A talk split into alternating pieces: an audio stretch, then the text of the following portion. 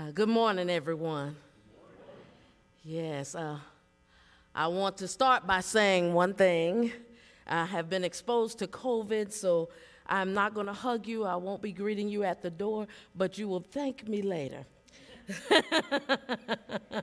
but I don't want anybody to think I got mad. I love you, and as soon as I'm in the hugging condition, you know that I'm going to hug you. All right? Um, let us go to our scripture 1 Peter 2 22 through 25. He committed no sin, and no deceit was found in his mouth. When he was abused, he did not return abuse. When he suffered, he did not threaten. But he entrusted himself to the one who judges justly.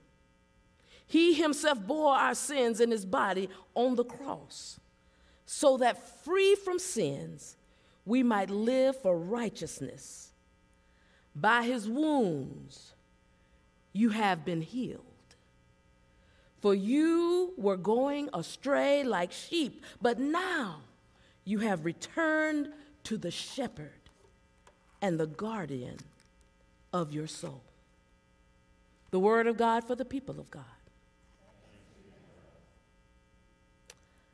Let us pray. O Lord, our God, our mighty shepherd and guardian of our souls, how great are you and greatly to be praised. You are the Alpha and the Omega, the beginning and the end. You love us even in our iniquities. You help us even with our faults and our failures. You love us even when we do not love ourselves. You are an awesome God and worthy of all our praise. We lift you up today, Lord. We ask you to be in the midst. Lord, speak, please, we ask you to speak a word of life and truth through me today. God, help us, your people, be stronger and more vigilant for you. Help us to grow in wisdom and knowledge of you so we may not sin against you. Lord, we pray healing for the sick, hope for the hopeless, help for the helpless, sight for the blind, and mercy, mercy, Lord, on the whole wide world. Help us to love others as you have loved us. Let us all be drum majors for justice in every aspect of our lives. Help us all to be the men and women of God that you have called us to be. In the precious name of Jesus, we pray. Let the people of God say, Amen. Amen. Hello, church. Welcome to 2022. I know we've been here for a minute, but I'm just not standing here. So I welcome you into 2022. As several commercials say, you know, new year, new you. Now, if you're one who embraces this slogan, then this transformation series is just for you. See, Pastor Dwight started us off with a heavy hitting sermon about renewing our minds. Hmm. He helped us to understand how thinking can affect our lives and keep us from the fullness of God and keep us from being all God has called us to be. Thus, in the words of Glinda, the good witch from The Wiz, a healthy body is a healthy mind. See, Romans 12 says, Be conformed be not conformed to the patterns of this world, but be transformed by the renewing of your what? Mind. So you can test and prove what God's will is. God's good, pleasing, and perfect will. See, Bishop James King would always say, God's will for us is good. Now, the rest is up to us. God wants the very best for us, but we must do our part. Thus, caring for our bodies, our minds, our spirit, it is important. As Pastor Dwight so eloquently told us last week, we must focus on body building because our bodies are important. We must also do what it takes to exercise our faith. We need to participate in spiritual disciplines which help us to grow in the Lord. Pray, read your scripture, meditate, eat right, spend some time in the, in the community of other believers, and serve others, and order our lives in such a way to bring honor to the Spirit of God that dwells within us. Now, I will add to Glinda's song and say a healthy body is a healthy mind and a healthy spirit. See, our mind and our body are connected in such a way that how we think affects how our bodies feel and function.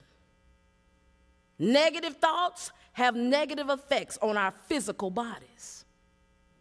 Anxiety can cause disease and inflammation in our physical bodies. Dwelling in fear can be destructive.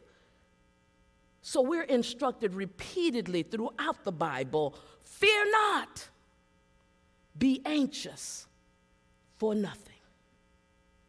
Exercising our physical body strengthens our mental health. Have you ever had that great workout and when you come back, whatever had you down, you all of a sudden feel better? Those endorphins have gone up to your brain and you feel so much better. See, these bodies are beautifully and wonderfully made and need constant care. As Pastor Dwight told us last week, these bodies are not designed to stay here forever, but they are designed to be the temple of God. Our bodies are more than commodities, more than just a pod to hold our spirit, more than a place to satisfy our appetites. Our bodies are where heaven and earth meet. All right, man of God, you preached that last week. They are important because they are where the Holy Spirit of God comes to dwell with us. Thus, we must care for these physical bodies. And I want you to get this in your spirit. Self care is an act of worship. Self care is an act of worship. So take care of yourself. Now that I've reviewed the importance of minds and our bodies, this week, our transformation series we're going to talk about the heart. See, I want to get down to the heart of the matter. Our scripture this morning is all about our Lord and Savior, Jesus Christ. It tells us he never did anything wrong. He did not deserve all the suffering and hate and punishment that he endured. But he did it for you and for me and for the whole wide world. See, the heart of the matter is this. See, this is another chapter of our love story. Oh, hallelujah. The birth of Jesus was our love letter from God saying, hey, y'all are worth saving. Thank you, Jesus. And Jesus' death and resurrection showed us the deep, abiding love of God.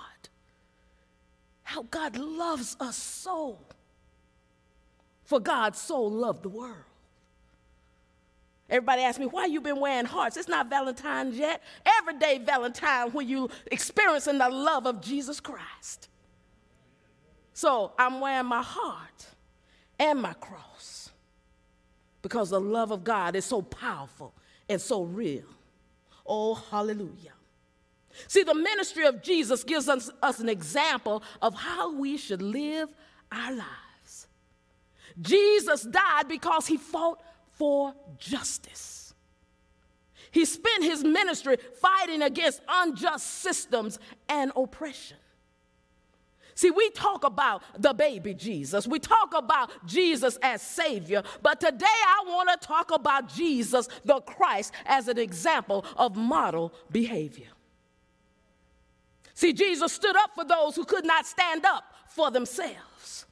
He fought against injustices and unjust laws, even, even when dying on the cross. Hallelujah. He said, Father, forgive them for they know not what they do. See, Jesus was a man who honored women, he honored their call from God. He was a person who loved the poor, the widow, the sick, and the disenfranchised. He worked to change the religion and the society that committed offenses against these who are less fortunate. He died doing what was right even in death, he looked back through love and compassion and he saw each of us and he said, I got to get up from here. Oh, hallelujah. And he got up for your sins and for mine. Thank you, Lord, for a resurrected Christ. You see, it was this Jesus who saw me and loved me and was determined to make this world a more welcoming place for me. When I met Jesus, I met a God of love. A God who willingly gave up the comforts of heaven and royalty to be clothed in humanity, to become the perfect sacrifice for me and the sins of the whole wide world. The God I know and have experienced is a creator, a curator, a liberator, a divine communicator, a political agitator, a religious instigator, a persistent initiator, a powerful motivator, a heavenly parent, oh, hallelujah, and a loving Savior. Somebody better say up, amen, up in this house. Hallelujah. Have you met my Jesus? The God I know and love loves us all unconditionally. Oh, yes, Jesus loves me, for the Bible tells me so. Oh, this is a matter of the heart. See, our call and our job is to follow Christ. Jesus said, Come, follow me. These are the words Jesus used to call each of his disciples. And these same words is what he's using to call each of us. These are the words he used to call Dr. Martin Luther King Jr. He said, King, you're going to have a dream. So come on and follow me. See, I need you to realize that dream. I need you to work real hard because I'm going to call a little black girl out of a sharecropper shack down in rural South Carolina. And I'm going to call her to a church in Ooltewah, Tennessee. Oh, hallelujah. I need her to be judged, not to be judged by the color of her skin, but the content of her character. I need you to come on. Come on, King and follow me. Hallelujah. Thank you, Jesus. See, we, you and me, we sit here today a product of Dr. King's dream. And Jesus is calling each of us still today. He is saying, Follow my example, follow my lead, do what I did. Come on, follow me. Our hearts must be filled with love and bent on justice because there's a little boy or a little girl somewhere waiting for you and for me to realize our call and change the world. You need to recognize your life is here to change the world. Love is the heart of the matter. It is the answer to injustice. It is the answer to hate. It is the answer to intolerance. In the words of Dr. King, love is the only force capable of turning an enemy into a friend. Oh, thank you, Jesus. Thank the Lord for his love. Sisters and brothers, we must learn to follow the two commandments that Jesus gave us. Didn't give us a whole lot. He didn't say, oh, you got to do all 10. He said, I got two for you. Broke it down for you. Give me, I got two. The first being, love the Lord your God with all your heart, with all your soul, with all your strength, with all your mind. And he said, and the second one is just like that love your neighbor as yourself. Let's get to the heart of the matter. See, we must love with all of who we are. We must love with the emotional aspect of who we are, with the spiritual aspect of who we are, with our bodies and with our intellect. God wants our whole selves, not just a part of us. God wants it all. God wants that deep, intense emotional connection that makes you cry even when you don't know what you're crying about. You ain't got a thing to cry about, but it breaks you down and makes you cry. That abiding love that makes you laugh and smile just from the thought of the intensity of God's love. Oh, hallelujah. The Lord our God wants to be invited into your holy of holies. Uh, what the great mystic Howard Thurman speaks of. He says, uh, that place that is guarded by the angel with the flaming sword. God wants those places in you and the aspects of you that you hide from the rest of the world. God said, bring that on out. That spiritually enlightened self that we call the soul, God wants it all.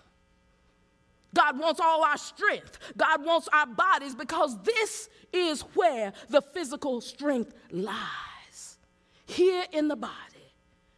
Our body is God's body in this world. Our hands and our feet are the hands and feet of Jesus Christ. See, we are called to continue the work of Christ. God wants our minds. God wants us to love with all our intellectual properties. Our thoughts should be stayed on Jesus and all about making disciples of Jesus Christ for the transformation of this world when we commit ourselves fully to God, when we commit ourselves fully to God, oh, we have the mind of Christ. We must get to the heart of the matter, though.